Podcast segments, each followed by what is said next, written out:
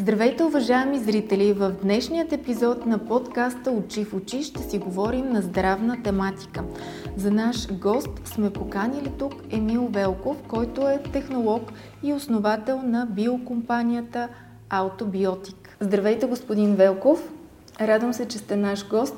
Разкажете ни за вашият опит, за вашата компания, за постбиотиците и въобще да започнем тази необятна тема – и всъщност с нея да отговорим и на много от въпросите на нашите зрители, които предварително бяха отправени към нас. Най-напред искам да поблагодаря за поканата. За мен е чест и удоволствие да присъствам тук. Компанията ни е създадена още 1996 година, като в началото единствената ни функция беше развитие в млекопреработването. Тоест, занимавахме се с развитие на технологии, с инженеринг, с създаване на машини и съоръжения, свързани с млекопреработването. Сами вие сте технолог също така, освен инженер. Да, може да се каже, че съм и технолог в млечната промишленост, а след това и по неволя технолог в така наречените биотици. Всъщност, как от Екоком стигнахте до Бибиотик? И преди десетина години компания Екоком създаде предприятие Аутобиотик, което произвежда един от продуктите си и то е бибиотик. Какво всъщност е микробиом и каква е разликата между постбиотик, пробиотик, синбиотик, пребиотик? За потребителите, включително и за мен като а, един обикновен гражданин, който вижда и чува от реклами, от това какво му се предлага в аптеката, е изключително интересно да чуя от вас като професионалист и създател на такъв тип продукти, кои са най-ефикасни и каква всъщност е разликата между едното, другото, третото, че и четвъртото. Да, семейството на биотиците се разширява и се увеличава, всъщност може да се каже, че биотиците към ден днешен съдържат четири основни продукта. Това са пробиотици, пребиотици, симбиотици и най-новото поколение биотици, това са постбиотиците. Всъщност ние всички най-добре познаваме пробиотиците, като че ли най-често са ни препоръчвани, най-често сме насочвани към тях, но дали това пък е най-ефективното като медикамент? Пробиотиците са създадени още през 60-те години, така че те имат полувековна история. Само, че с напредване на науката се оказа, че много неща не са, не са съвсем така, както ние си ги представяхме, мислехме и прочее. Действието на пробиотиците се оказва, че не е съвсем това, което е.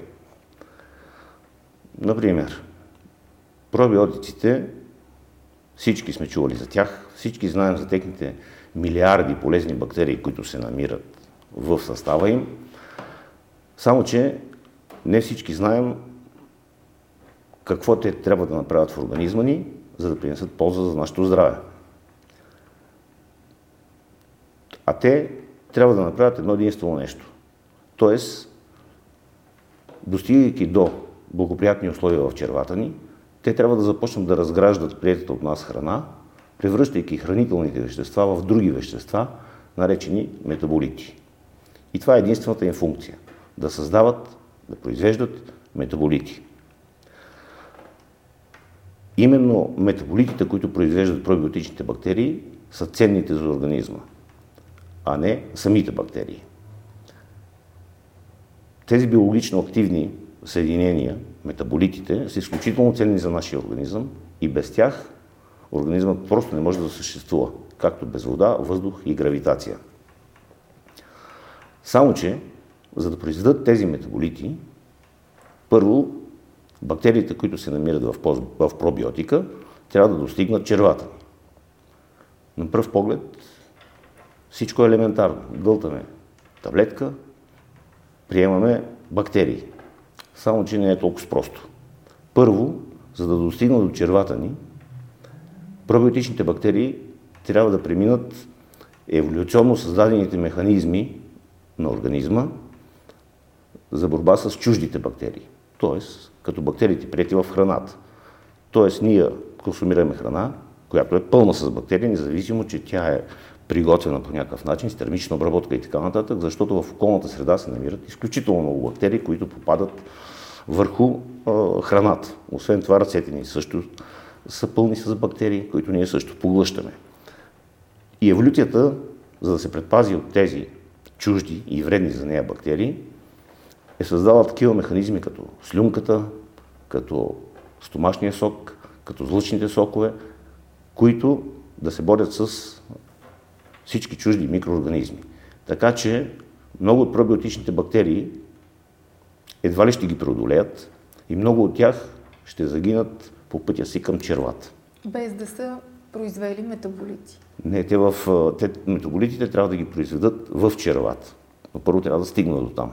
Затова казвам, че много от бактериите ще загинат от слюнката, солната киселина в стомаха и жлъчния сок. Тези, които достигнат до червата, там трябва пък да намерят благоприятни условия за популацията си. За да започнат да произвеждат метаболити, бактериите трябва да се развиват, т.е. да се делят. Само, че в червата съществуват изключително огромно количество ензими, бактериоцини и най-различни други антимикробни вещества, които са произведени от нашите собствени бактерии за борба с чуждите и защита на себе си. Там, при това положение, също много от пробиотичните бактерии ще загинат именно от тези антимикробни вещества. Трето, в червата ни те трябва да намерят подходящи хранителни вещества за развитието си. А ние не винаги се храним с подходящи за бактерии хранителни вещества. Освен това, храните, които съдържат пестициди и всякакви други химии, консерванти и така нататък, също потискат развитието им. Което означава, че много голяма част от тях също няма да се развият. И четвърто, и може би най-важното, е, че бактериите, пробиотичните, които се намират в пробиотика и все пак остават по някакъв начин в червата ни, за да съществуват заедно с нас, трябва да са биосъвместими с нашата имунна система. А те се явяват чужди, защото са произведени не в нашия чревен тракт, а извън. Което означава, че са био несъвместими с имунната система. И имунната система, както всеко чуждо тяло, което се намира в нашия организъм, го разпознава като чуждо, потиска го и го изхвърля от организма по естествен начин. Обикновено пробиотичните бактерии се изхвърлят от организма в течение на един-два дни. Или извода е, че пробиотичните бактерии, попадайки в червата ни и в организма като цяло, се срещат с непреодолими фактори за тяхното развитие. И поради краткото си прибиваване в него, както казахме, ден-два, не могат да произведат тези метаболити, тези изключително ценни за нашия организъм вещества, които би трябвало да произведат и съответно не, не могат да допринесат голяма полза за здравето на организма. Още повече и във връзка с това, което казвам, през 2012 година Европейската агенция по безопасност на храните ЕФСА излезе с директива всички производители на пробиотици да премахнат от етикетите, опаковките и телевизионните си реклами това, че пробиотика е полезна за човешкото здраве. Това звучи страшно. Защо, защо излезе с такава директива? Защото не е полезен или защото Никой вече... не казва, че не е полезен. Казва, че не допринася, т.е. няма толкова ползи за човешкото здраве, които по някакъв начин да влияят върху него. През 2014 година Американската агенция по храните и лекарствата излезе със същата заповед. А тя е един от най-строгите национални регулатори в света. Така че не аз го казвам. Казала го Европейската агенция по безопасност на храните, казва го и Американската агенция по храните и лекарствата, че постбиотикът, че пробиотикът, извинявам се, че пробиотикът не принася съществени ползи за здравето. А кое всъщност принася от биотиците? Нека да продължим разговора по-нататък. Това е за пробиотиците. Тоест, естествено, то е доказано не от мен, от сериозни организации, че постбиотикът не допринася за здравето на организма. Вторият биотик е пребиотикът. Също известен. За първ път се появява 95-та година. Пребиотикът, общо казано, може да се нарече просто, е храна за пробиотичните бактерии. Само, че е храна не е само за пробиотичните, а за всички останали бактерии. Така се рекламира повече, че е храна за пробиотичните бактерии. Тоест, това са хранителни вещества, основно въглехидрати до някъде бълтъци, които се освояват от бактериите, а не от човешки организъм. Те са растителни, основно, въглехидрати и белтъци. Пребиотикът може да се каже, че при нормална, здрава човешка микробиота има смисъл да се употребява. Защо? Защото се явява храна за нашите собствени бактерии. Те се чувстват добре, има с какво да се хранят, съответно всичко е наред. Само, че при дисбиотични състояния, т.е. нарушена микробиота, нещата са малко по-различни. При дисбиотично състояние на организма, пробиотичните бактерии в него намаляват за сметка на рязкото увеличаване на патогенните бактерии. А пребиотика е хранителна среда. То е храна както за едните, така и за другите. Така че ще се развиват и едните, и другите. Освен това, принципно, патогенните микроорганизми се развиват много по-интензивно, отколкото пробиотичните. Те са причинители на болести и патогени. Точно така. Това са вредните бактерии. И тогава се получава като следствие, че патогенните бактерии, т.е. вредните бактерии, които първоначално са повече, а се развиват и по-интензивно, ще се развият повече, отколкото пробиотичните. Следствието е, че при дисбиотични състояния, т.е. при нарушена микробиота на организма, използването на пребиотици не е желателно, защото може да доведе до още по-големи последствия. Това е за пребиотиците. И последния, или предпоследния, но последния, който до сега е известен, е симбиотика. Симбиотика е просто комбинация между пребиотици и между е, пробиотици.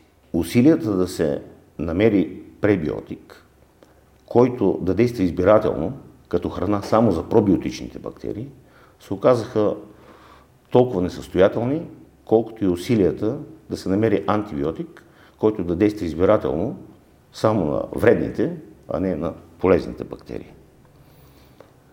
Симбиотика е комбинация между пробиотик и пребиотик. Тоест всичко, което въжеше за пробиотика и пребиотика, въжи и за симбиотика. При дисбиотични състояния не може да се използва, като пробиотик просто не работи. И накрая стигаме до постбиотика. Постбиотика е съвършено нов продукт от гамата на биотиците, който идва да замени недостатъците на постбиотиците, на пребиотиците и на симбиотиците. Постбиотикът съдържа именно тези биологично активни вещества, които би трябвало да произведат пробиотичните бактерии в нашите черва, за да допринесат полза за организма.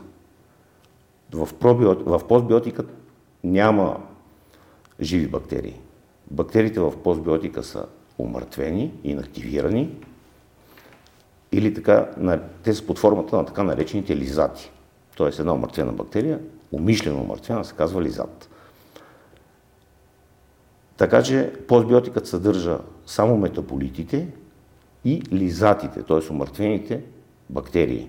Не съдържа живи организми, поради това няма кой да се бори с имунната система, с солната киселина, с всичките антимикробни вещества, бактериотини и прочия, които се намират в организма на човека. Тоест, приемайки постбиотик, ние приемаме на готово всички метаболити, които би трябвало да произведат пробиотичните бактерии от пробиотика в организма ни. Нещо се обърках тук смисъл. Не, не го казах както трябва. беше смисъл много да, ясно. Още веднъж ще го повторя, че а, приемайки постбиотик, организмът получава на готово това, което неговите пробиотичните бактерии от пробиотика би трябвало да произведат в нашите черва, в нашия организъм. Колко време се задържа постбиотика в организма? Казахте, че пробиотиците се задържат до 2 до 3 дни и биват напълно изхвърлени от тялото ни. А постбиотика колко време се задържа в, в тялото ни? Постбиотикът не се задържа в тялото, той си върши работата обикновено за 24 часа, след което неговата а, директна функция свършва. Само, че постбиотикът има дългосрочно действие поради това, че той а, регулира и модулира а, нашата собствена черевна микробиота. А това вече е дългосрочният ефект. За една здрава черевна микробиота ще си върши работата, която трябва да върши. Всъщност това е технология, която вие сте измислили и вие произвеждате в ваши собствени лаборатории, нали така? Постбиотика го произвеждаме в нашето предприятие Аутобиотик в град Плевен. Продукта го създавахме повече от 4 години, за да стигнем до това решение, което е в момента. От колко време е на пазара в този си вид? В този си вид на пазара е от половин година. Току-що започва активно да се продава много малка част от хората познават такъв продукт и знаят и са чували въобще за термина постбиотик. Ние всъщност и затова ви издирихме и ви намерихме, защото за нас е важно да информираме нашите зрители именно за такива новости. Аз сега разбрах и нещо ново и за самата мен. Аз също не знаех много голяма част от нещата, които вие споделихте. Всъщност това ли са продуктите, с които вие вече имате много пазари извън България? Знам, че в някои от бившите а, СССР републики, всъщност там сте в топ 5, ако не се лъжа, а, в а, тези пазари. Това ли е продукта, с който сте стъпили в а, тези държави или са с предходни ваши продукти? Не, там все още този продукт не го продаваме. В момента този продукт се предлага само в България. В момента излизаме на различни, но те са европейски пазари. Все още не сме излязли. В момента течат и клинични проучвания за продукта, по-подробни, макар че вече имаме такива, които потвърждават, че продукта работи. Но основното, което мога да кажа е, че не ние казваме, че продукта работи. През 2021 година, средата, Международната научна асоциация по пробиотици и пребиотици излезе с пет постулата, т.е. пет аксиоми за механизмите на действие на постбиотиците. И това е, че първо, постбиотиците регулират собствената микробиота. Второ, че постбиотиците подобряват бариерната функция на епитела. Третото е, че постбиотиците регулират имунната система. Четвъртото е, че постбиотиците регулират метаболизма в организма. И пето, че постбиотиците взаимодействат с нервната система по-голямо научно признание за постбиотика, здравен му кажи. Тоест, на световно ниво, научната общност единогласно казва, че постбиотикът е работещ продукт. Като такъв, за него още не е казано, че той не допринася за съществени ползи за здравето, а напротив. Правя едно отклонение от темата за постбиотика, а, за да ми разкажеш и за една друга ваша технология, свързана с продукта, именно технологията за създаване на така популярният коти чиз, който съм сигурна, аз лично много обичам, сигурна съм, че много и от нашите зрители. С какво всъщност е по-различна вашата технология от тази на нормалния коти, коти чиз, който виждаме по магазините и сме свикнали да потребяваме? Коти чиз, преведено на български, означава домашно сирене. Преводът не е много коректен или името не е измислено както трябва, но той няма нищо общо с нашето домашно сирене. Котичи се произвежда от извара с добавяне на течна сметана. Само, че изварата се произвежда не от суроватка, както в българската извара, а от обезмаслено мляко. И тънката история на котичиза е, че зърното, извареното зърно, което трябва да се получи, трябва да е доста едро, крупно, като грахово зърно. И по същия начин на това зърнце трябва да има такава обвивка, по аналогия пак с граховото зърно. Само, че бяло зърно. И колкото е по-едро това зърно, и колкото е по-здрава обвивката на това зърно, толкова по-приятни вкусови усещания получава човек при консумацията му. Изключително трудно е технологично да се произведе такова калибрирано зърно. Представете си една кофичка, пълна с грахови зърна, само че бели и е, с течна сметана.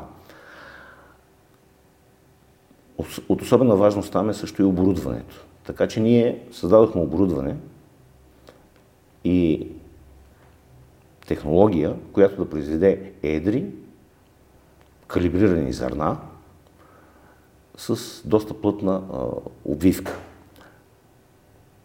Котичи, за който се предлага по нашите вериги, мога да кажа, че първо в доста ограничен асортимент и второ в незадоволително качество.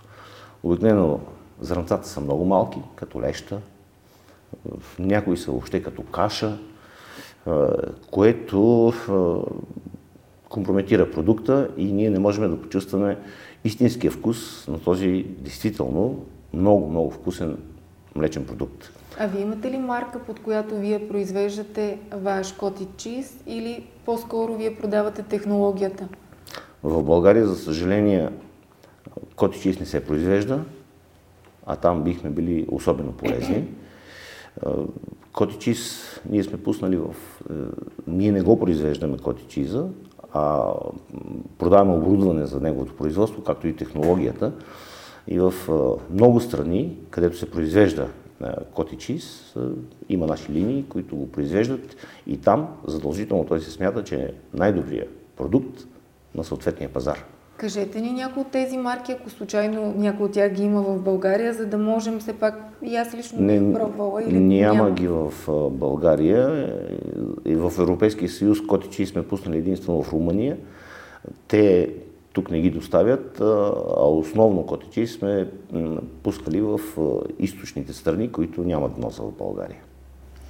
А през годините вие сте отваряли представителства в Беларус, в Русия, в Украина, ако не се лъжа. В момента те работещи ли са?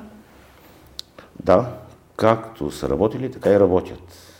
Мога да кажа още по-професионално, тъй като с годините се натрупва професионален опит. Дори, може би, за да навлезем в дебрите на млекопреработването така дълбоко, са виновни именно тези представителства. Защото в България пазара е малък и доста консервативен в отношение на производство на млечни продукти. Основно произвеждаме кашкала, сирене и кисело мляко, докато там пазара е огромен и от друга страна се произвеждат много различни млечни продукти. Затова и опита, който се натрупа, и за производство на оборудване, и за производство на закваски, и за технологиите, основно идва от там. Нека да ви върна малко назад в разговора ни, в който всъщност само споменахме за чревния микробиом. А, така стана много популярно последните години да се говори като цяло за микробиом, но не съм сигурна, че хората имат една такава ясна обща картинка какво точно представлява за нормалния потребител, ако може да, да ни обясните, какво конкретно представлява черевния микробиом и защо е толкова важно да го поддържаме здрав, как може да го тестваме, как да разберем, че черевният ни микробиом има проблеми, има ли такива външни ам, неща, по които можем да усетим, например, чрез подуване на стомаха, чрез прилушаване или какви са признаците, по които да видим, че имаме проблем с черевния микробиом? Човешки организъм съдържа от 3 до 5% от неговото тегло микроорганизми. Това са около от 1 до 3 кг. Броя на микроорганизмите в човешкото тяло е почти 40 трилиона. А човешките клетки са 30 трилиона. Това означава, че микроорганизмите в нашето тяло са около 1,3 пъти повече, отколкото са човешките клетки. Микроорганизмите не се разполагат хаотично в нашия организъм, а са във формата на биофилм. Тоест, биофилм, който покрива човешкото тяло както отвън, така и отвътре. За кожата говорим, микробиома на кожата. Имаме няколко основни микробиоти. Човешкият биофилм се нарича микробиот или човешката микробиота се съдържа в биофилма. Основните микробиоти са микробиота на очите, на кожата, орална микробиота, урогенитална микробиота, белодробна микробиота и съответно черевна микробиота. Освен това, те се подразделят и на други микробиоти. Например, оралната микробиота се подразделя на микробиота на зъбите, микробиота на венците, микробиота на непцето и така нататък. Всичките тези микробиоти под формата на биофилм обикновено се намират върху лигавицата на епитела. По този начин те се явяват една биологична защитна бариера за околната среда и макроорганизма. От макроорганизма. Тоест, биофилма или микробиотите отделят организма от околната среда. Това е естествената бариерна биологична функция на микробиотата. Гените на микроорганизмите, които се намират в микробиотата, се наричат микробиом. Тоест, микробиотата са самите микроорганизми, а микробиома са гените, които съдържат тези микроорганизми. Човешкият геном се състои от 22 000 гени. А в организма на човека вече са дешифрирани повече от 3 милиона гени на бактериални клетки. Така че въпроса кой е по-главния и кой кого командва, бактериите или човека, е доста дискусионен. Понеже се оказва, че гените на бактериите са повече от 140 пъти от човешките. Микробиома е изключително важен за човешки организъм. Той е индивидуален и уникален за всеки индивид. Може да се каже, че микробиотите в човешкия организъм са толкова, толкова индивидуални и че създават една така наречена микробиомна лична карта. Тоест, дори еднояйчни близнаци създават различен микробиом. Тоест, чревният микробиом има много сериозно отношение към нашето здраве на много нива.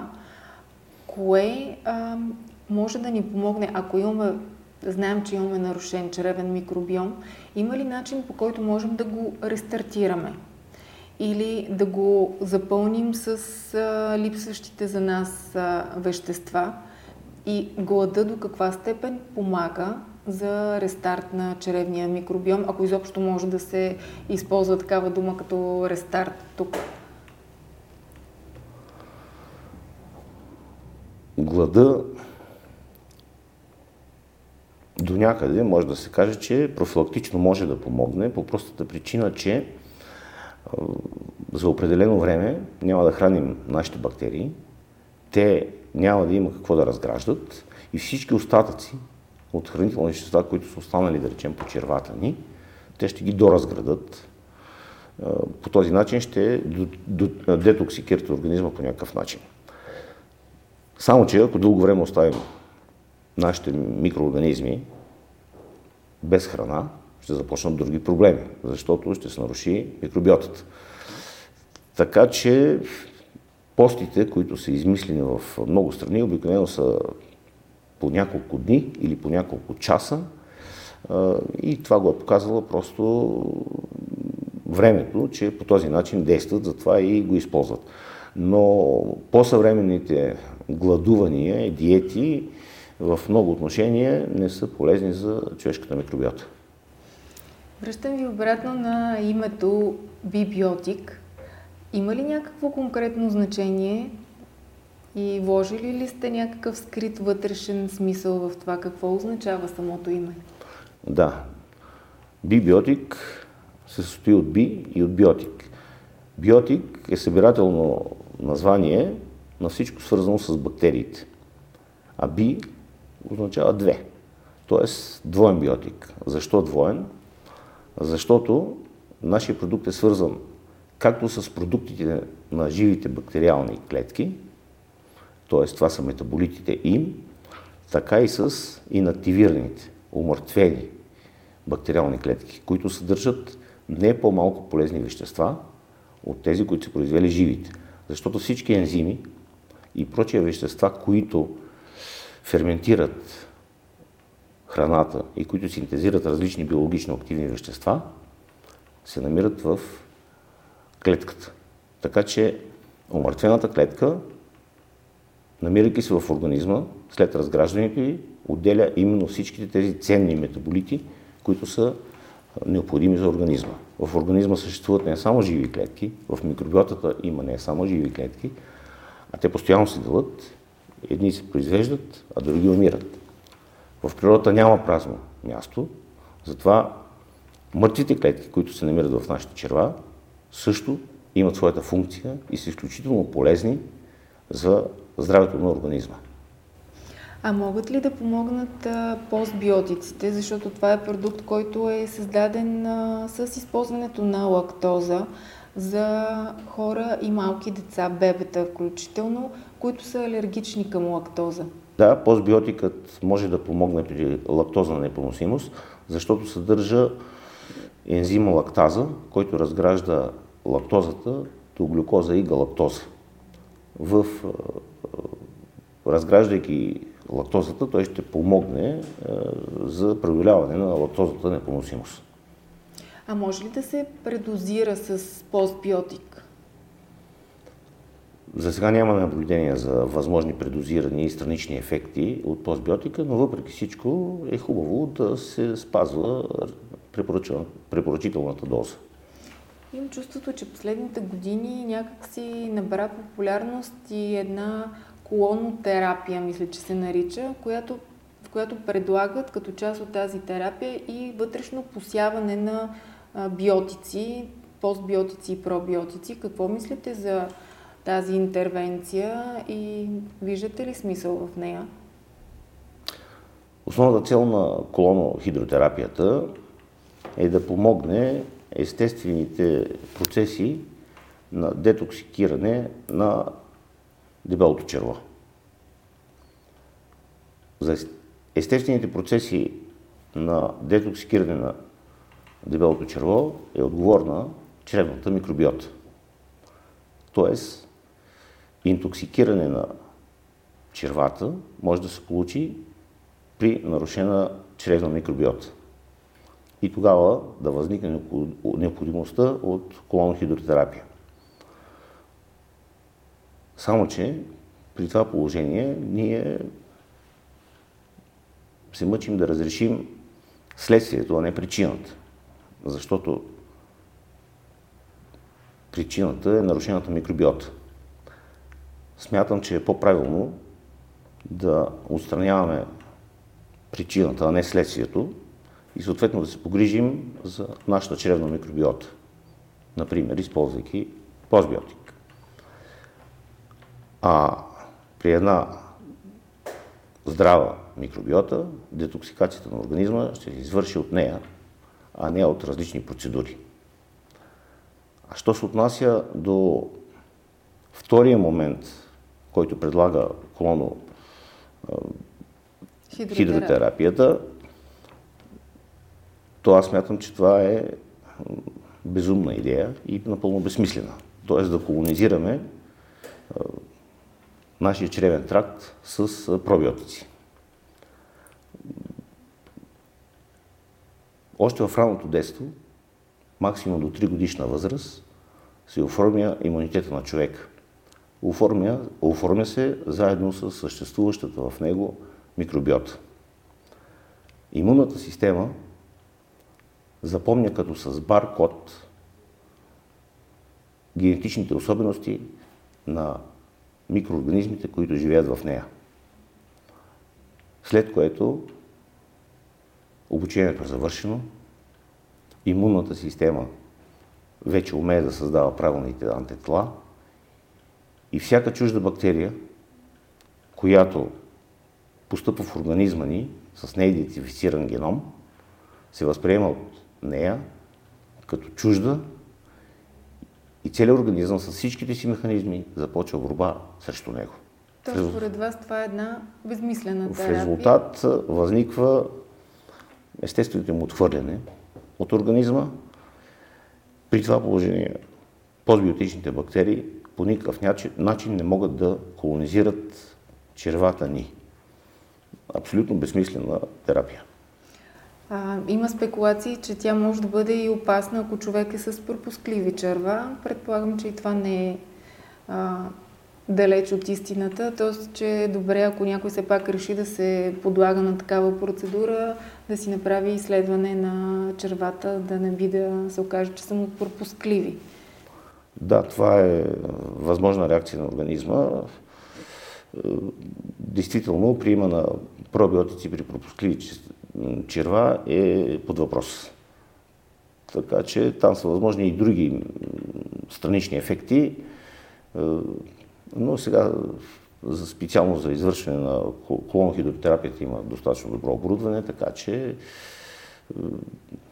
едва ли ще се случи или вероятността е много ниска, е, но пак казвам... Е, Тоест процедурата не е толкова процедура... че е опасна, колкото че е безмислена. Да, скоро, по-скоро тя е безсмислена по причините, които изтъкнах. А има ли храни, които са естествено богати на постбиотици? Ако има такива, кои са тези храни? Погледнато научно, постбиотика съществува от векове. Например, киселото мляко. Киселото мляко, освен двете млечно-кисели бактерии, от бацилус булгарикус и стрептококус термофилус, които се намират в него, съдържа и всичките метаболити, които са произвели те по време на ферментацията на киселото мляко. Приемайки кисело мляко, живите бактерии в него ще загинат най-вече от солната киселина в стомаха, така че в червата ни ще попаднат метаболитите, които са произвели двете млечно кисели бактерии и инактивираните от солната киселина бактерии. Така че всички чудотворни ползи на нашето кисело мляко идват не от живите бактерии, които се намират в него, а от умъртвените от солната киселина такива и метаболитите, които те са произвели при ферментацията на киселото мляко. Също се отнася за киселото зеле, за киселите краставички, за туршиите и прочие ферментирали продукти. може да се каже, че хлябът също е постбиотик. Защо? Защото съдържа лизатите, т.е. умъртвените клетки на дрождите и бактериите, които се намират в, хла... в маята и се използват за втасването на хляба. Мая или квас? Кое е по-полезно?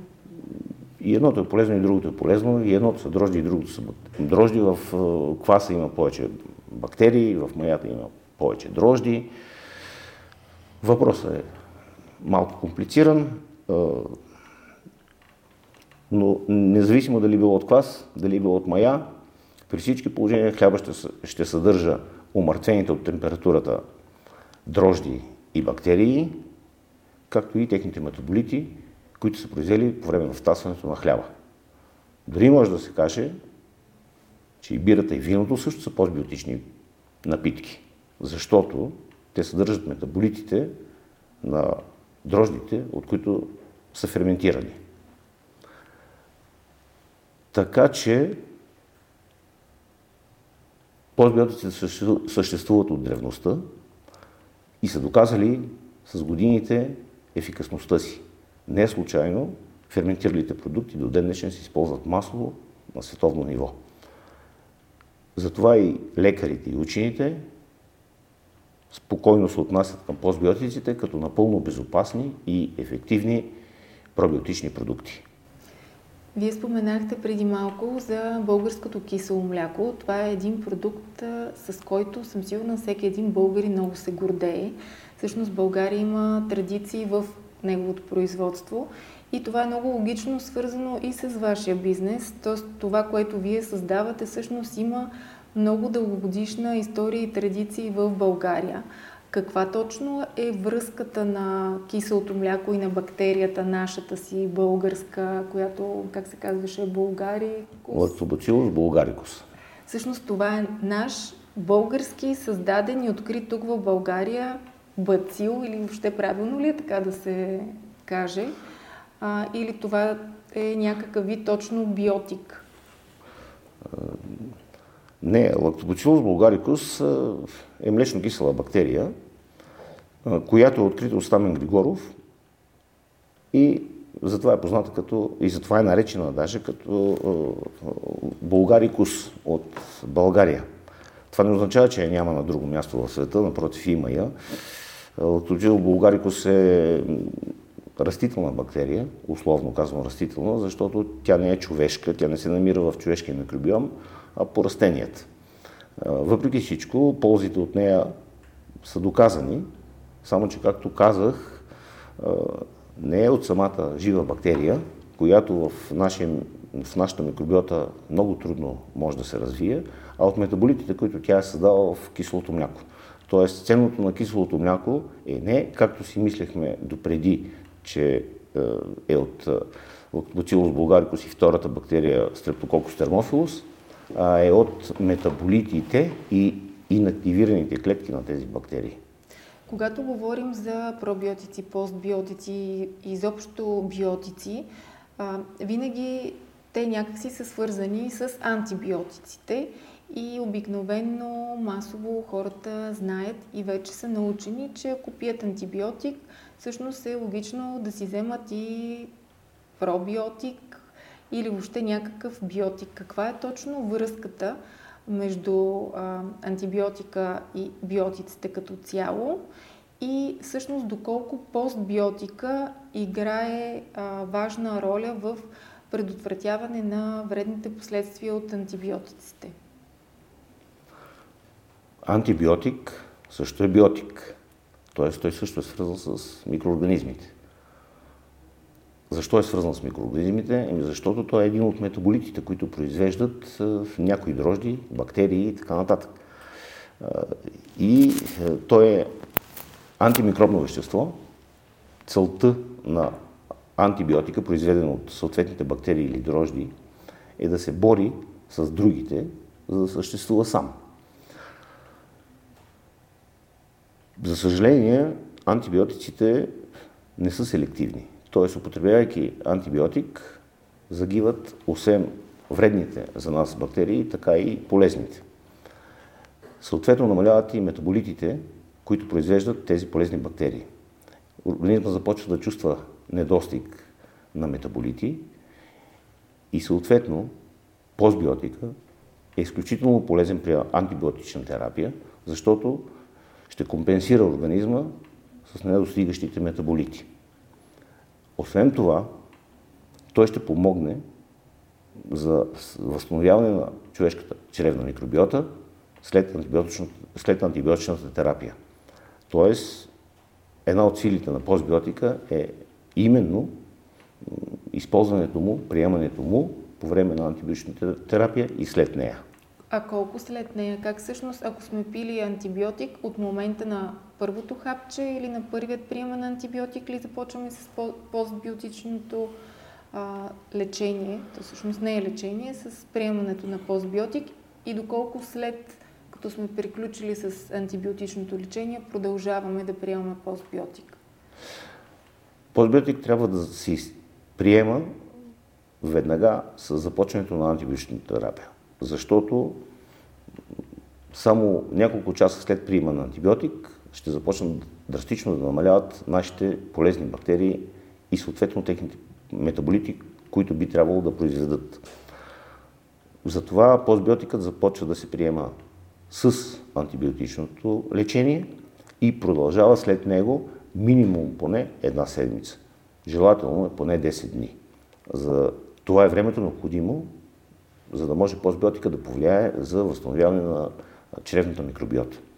Използването на пробиотици при антибиотично лечение също е безсмислено за тея, защото антибиотикът просто ще ги унищожи. И накрая за финален въпрос запазих един малко по-личен, тъй като аз имам бебенце на няколко месеца, на което му се наложи и от деня на раждане и в последствие да бъде извършено антибиотично лечение. И всъщност повече от един месец общо му се събира прием на антибиотик. Виждам, че вие имате продукт, който е за 0+. Той може ли да се дава в такива случаи? Каква е дозировката и за това ли е предназначен конкретно за а, антибиотично лечение и а, да бъде даван заедно с него? Да, жалко, че не сте познали продукта малко по-рано, по време на антибиотичното лечение. Той тогава ще, ще бъде изключително полезен, защото ще, ще да компенсира недостига от метаболити в организма на детето. Въпреки всичко, след антибиотичното лечение, особено при дълго такова, е много важно възстановяването на неговата микробиота. За да се възстанови микробиотата, постбиотика е изключително полезен и би трябвало да се използва. Дозата за малките деца е половин шишенце, може да се разтваря в мляко, в вода, няма никакъв проблем как може да му се дава и е препоръчително. Много ви благодаря за това гостуване. Отговорихте на всъщност всички въпроси, които си бяхме предвидели с помощта и на нашите зрители. Аз лично успях да си обясня много процеси, които не ми бяха ясни, както и да получа разяснения по много определения, които също си признавам, че не бях добре запозната. Така че изключително ви благодаря за това изчерпателно интервю и за това, че просветлихте и мен. И съм убедена, че и нашите зрители по тази много важна за здравето ни тема. Остана и едно друго въпросче, което ми се струва, че е добре да засегнем, именно в този период от годината, който е свързан с всякакви видове вируси. И неизбежно ние се разболяваме през зимния период, децата ни се разболяват каква е връзката между постбиотика и вирусите и може ли да се взима а, като превенция за вирусни заболявания? Ако имунната система получи помощ отвън, тя ще се справи с болестта по-бързо. Антивирусните препарати имат за цел именно активиране на имунните отговори. Така работят и ваксините, така работят и антивирусните препарати, така работят и витамините, и те са за активиране на имунитета. А постбиотикът представлява изключително силен имуномодулатор. Тоест, той регулира имунната система и поради това е изключително полезен при вирусни инфекции. Мога да кажа, че от опит, обикновено за 24 часа, независимо от вирусната инфекция, постбиотикът изправя на крака. Именно като силен имуномодулатор той е подходящ и за всякакъв вид други имунологични проблеми. Можем ли да кажем, че той е подходящ за абсолютно всички групи хора, включително и за хора, които са с диабетични проблеми, с инсулинова резистентност? Вече разбрахме за бебета и за бремени, че е подходящ, но от гледна точка на диабета и инсулиновата резистентност, има ли проблем с това диабетик да приема постбиотик? Не. Постбиотик могат да го приемат абсолютно всички. С всякакъв вид проблеми. Беше ми изключително приятно. Радвам се, ако съм помогнал с нещо, както на вас, така и на аудиторията ви, за изясняване на все пак един съвършено нов продукт на нашия пазар, като постбиотикът. Надявам се, че ще допринесе за по-доброто здраве на всички. Това беше всичко от нас за днешното издание на Очи в очи.